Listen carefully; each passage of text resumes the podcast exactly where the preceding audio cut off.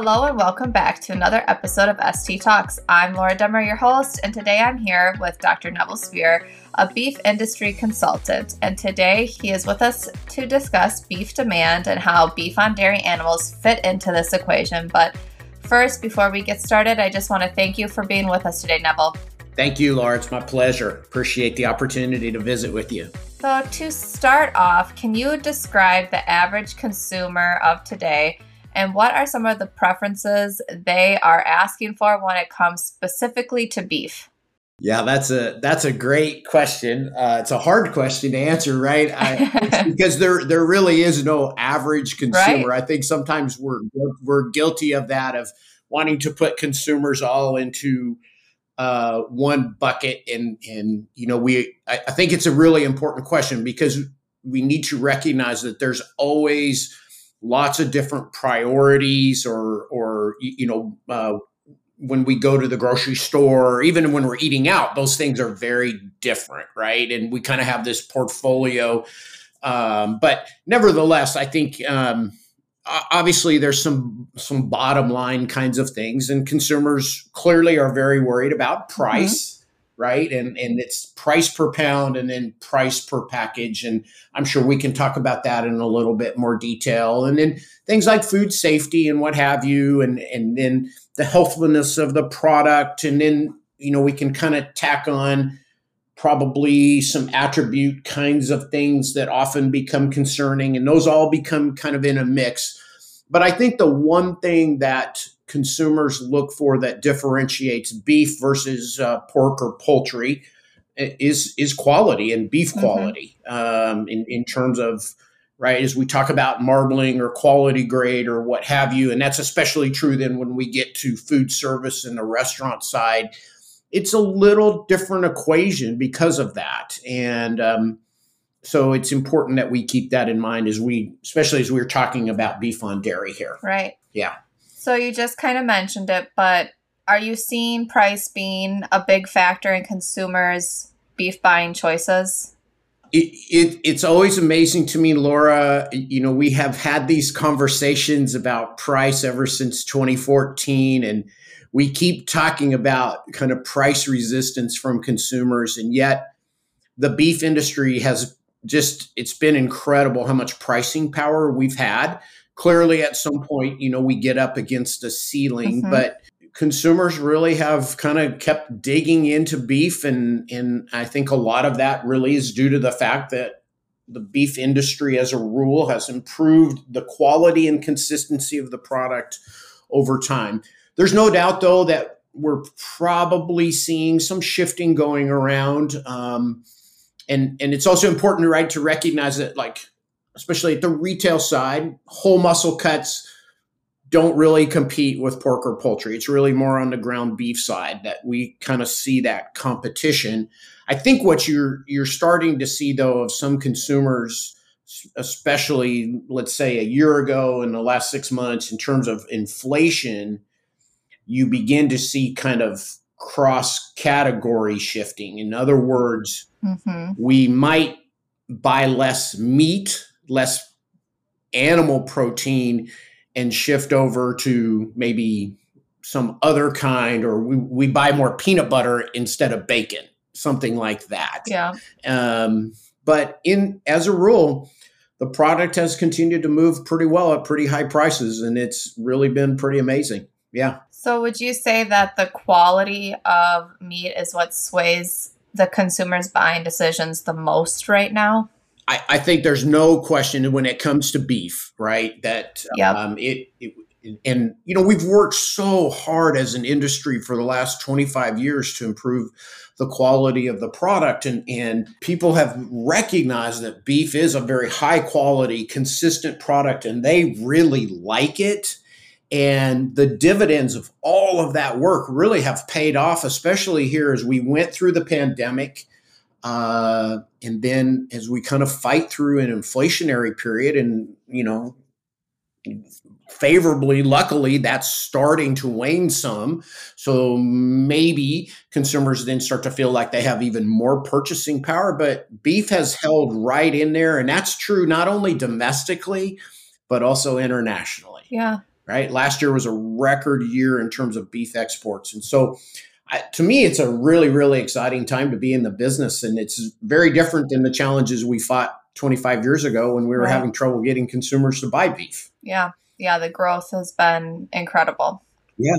So, why do you think it's important for farmers putting animals, um, you know, into the beef supply chain to know that this is what consumers are wanting? Yeah, I, I think that's that's a fantastic question because I um, sometimes when I go out and, and do talks, I, I always want to remind producers you're not in the cattle business and you're you're in the beef business but really you're in the consumer business. Yeah. Right? And and so everything that you do i mean none of none of these animals ultimately have any value unless we have consumers at the other side of this wanting to buy the, the products that are derived from those animals. And and so it's very important that we tend to that we work hard to keep our focus on the end consumer because ultimately every dollar that comes into our business comes from consumer spending. And it's it's easy to forget that. It's easy to kind of get lost in that and right it's a winter day and you're outside and it's cold and you're it, it seems very separate from anything that a consumer is worried about. But ultimately all of that work as an industry translates into an, an end product that is should translate into a consumer dollar. Yeah, that was a very good way to put that. Yeah. So how how does this create an opportunity for dairy producers, you know, creating crossbred calves to go into this supply chain? Yeah. So what's interesting, Laura, is you, you know the last time we really went through kind of a downturn in in the native cow herd, we still were dealing with straight Holsteins primarily, or, and or Jersey calves, right? And and um, right. In general, those were kind of afterthoughts, right? You, you know, ultimately, you breed a dairy cow to produce milk, and then unfortunately we have to have these male offspring and then we just kind of do something with them and they're kind of an afterthought but since then we've figured out gosh if we can create a, a beef cross animal, boy, those animals, one, they they have a high propensity to marble, so they produce a very high quality product. Uh, secondly, they're a very consistent supply as a rule, right? The the cow base on the dairy side is is highly consistent. Um, and, and that doesn't mean we don't need to do some work there, but as a rule, mm-hmm and you don't have any kind of seasonal ups and downs. There's a there's a supply of calves that are readily available throughout the year to kind of level out flow, um, which always gets kind of a concern um, around native cattle. And so it's a it's a very different dynamic this time around, and I, I think it's really exciting, Laura, because yeah. what I see is I hear a lot of people understanding while we still have work to do understanding the potential value creation that can happen within these supply chains. Yeah, and I mean, you you kind of started talking about some of the points I think, but uh, why do you think um, you know these beef on dairy calves bring you know have value in this market? Yeah, well, it's it's clearly they outperform let's let's just say for example a straight holstein. They're they're yeah. gonna they're gonna perform much better. They're gonna create heavier carcass weights. They're gonna have higher dressing percentage. They do have a propensity to marble um, we can we can get them in large numbers too right there's critical mass it's pretty easy to put together a large number uh, that that can make a difference in a feed yard or what have you, or even in some kind of supply chain where you're even further focused down, like for a retailer or something. Um, they have more muscle and and um, y- you know, so you start putting all of that those things together. And again, let's not forget the consistency part. Mm-hmm. That's really where we create a lot of value difference versus where we were nine or ten years ago. Definitely, and I think um, in your opinion too do you think that the ability to have traceability with these uh, crossbred calves is something also that adds value to them when it comes to a consumer perspective Yeah, Laura, it's that's such a great point. Of yes, there because of traceability, that it's so much easier then to inherently start with an animal that's traceable, trackable, digital verification mm-hmm. all the way through the supply chain from the moment it leaves the dairy all the way to the packing plant um, and and ultimately it's i would say it's not just traceability but it adds on the ability to do data verification right. and ultimately track and create feedback within the system and have continuous improvement. And yep. um, such an important part of all of this, right? So, data ultimately, as we kind of build these supply chains, is going to be self perpetuating and they should be able to do kind of a continuous improvement loop all the time. Yeah, definitely. And, you know, just coming back to the dairy producer, what, in your opinion, would be like your advice, or well, how would you tell a dairy producer um, to create the most valuable calf for the supply chain? What, what would be your advice to them? Uh, well, number one, I would say be sure those calves get colostrum.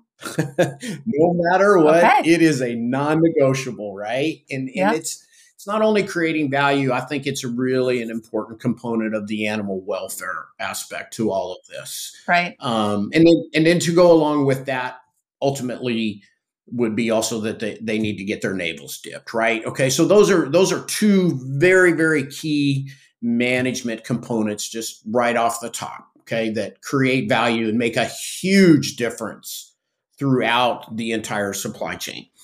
Um, but then also it's very important how how are you breeding your cows? Um, you want to ensure that you use the right genetics and i think that's part of the challenge that we've been dealing with in beef on dairy is gosh you know at first a lot of these were much like straight holsteins or straight jerseys. They were afterthoughts. We're, let's just clean up the semen tank. We're going to make a black calf that probably wasn't much better than a straight bred dairy animal, and um, you know we we need to get away from that. And and um, I I would certainly argue that there's enough value creation throughout all of this that it's worth putting in better genetics, better semen, even if that costs a few extra dollars um, to make sure that you are raising a, a, a genetic superior, genetically superior animal versus just a a black dairy cross calf. Right. And I think that that is, um, you know, I think that producers and then they hear from the feeders, the packers, um, th- that's what they're asking for now, too. Um, yeah. They just fit into the supply chain so much better and meet that consumer need. Yeah. You, it, and, and Laura, I, I would say one other thing in, in terms of your question what would I encourage a dairy producer to do? Um, let's let's just put the cattle aside. Mm-hmm. I would say to any dairy producer, and, and look, I understand how challenging it is to manage your own business day in day out, but to really spend some time trying to understand what goes on in the beef industry. And and I would say that also then on the other side of that, the beef industry understand needs to understand better kind of what goes on in the dairy industry, right? Mm-hmm. You know, too often we've kind of operated as two separate entities, but to me, beef cross animals now we we all have common interests, and we we need to understand sort of the challenges and the needs of each side of that. Um, but really important to understand you you've got a very valuable animal now in this day old calf that's going to create value all the way down into a carcass. And and um, you need to understand kind of where all the pitfalls that possibly could happen and why that's important not only for you individually but you collectively as a dairy industry. Yes i think that that is a very valuable point and thank you for making that. And just i guess to switch gears slightly over to the supply chain The beef supply chain right now is receiving a lot of demand. Are there any changes that um, this sector of the industry is making to meet the demand? Well, I, I think you certainly see a lot of uh, activity, whether it's formal or informal, and whether it's really come together quite yet, but a lot more activity to coordinate the supply chain versus just sort of operating haphazardly. Uh, uh you know, it's the packer well, it's it starts with the retailer back to the packer, or even food service back to the packer to the feed yard. Everyone wants to get alignment and to ensure that we get the right animals to the right place at the right time and working with the right partners. Yeah. You know, it's it's so much as much. Again, let's go back. It, it, you know, it's about the cattle, but it's also about the people Mm-hmm. And ultimately people do business with people they like and can work with and and and so you're you you're seeing more and more discussion around alignment of people to create supply chains and and you know I don't, I don't know where this will go but I think there's quite a bit of activity around that and and probably is that's as active around beef on dairy beef cross animals as any because it you can do it pretty easily Right. And I mean, that kind of just rolls into my last question that I had prepared for today. But, um, and this might even reflect back onto your, what you said about communication between the two industries and understanding the industries better. But how can dairy producers help the supply chain with this demand as well? Yeah, I, that's a, that's a great question, Laura, because in, in my working in this space, um, it, it, that's probably the biggest hole that I think we have yet is that there's not enough communication going on, you know, both ways. Um, and again, I know a lot of that is because of time stipulation. Just mm-hmm. here's a day old calf, write me a check, right? We're going to make a contract for six months. That's great. And off we go. But I, I think longer term, as as again back to that kind of continuous loop system and we make these the system better and better and better those calves are increasingly going to have value not that they don't today but they're going to become even more valuable down the road because they're going to fit very specific segments. It's they're consistent they're repeatable we can manage risk around them we know exactly what we're getting. And it's worth kind of investing some time to understand all the pitfalls that may happen so that you kind of you prepare and take full advantage of that. And and you know I, I talk a lot about that you know it was pretty it was relatively easy. Last year as a dairy you can make some money and, and but that's not true this year right? Milk prices are really tough. Right. But all of a sudden you've got this calf that has value and there's going to be years, and probably this is one like that, where that calf is your profit center.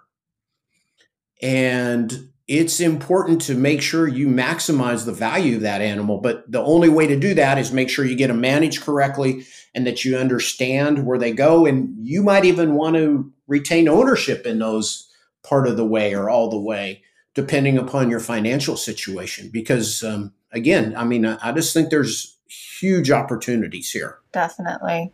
And I guess just before we wrap this up, Nevil, is there anything else you'd like to share with us today, just on the on the topic of beef on dairy animals within the supply chain? Well, I, I just I, I, think to close and, and kind of reiterate, I mean, this is a really exciting time and a, and, and a, a new venture for the industry. Um, and it's one that's not going to go away, right? And and mm-hmm. so we need to continue to have conversations in, in our business about making sure we get the right genetics and the right management to maximize potential value. Definitely. Well, thank you, Nevil, for joining us today and for sharing your immense knowledge on this this part of the beef supply chain. We really appreciate it. Thank you, Laura. This was another episode of ST Talks. If you like what you heard, you can find more episodes on your favorite podcast platform by searching ST Talks or ST Genetics.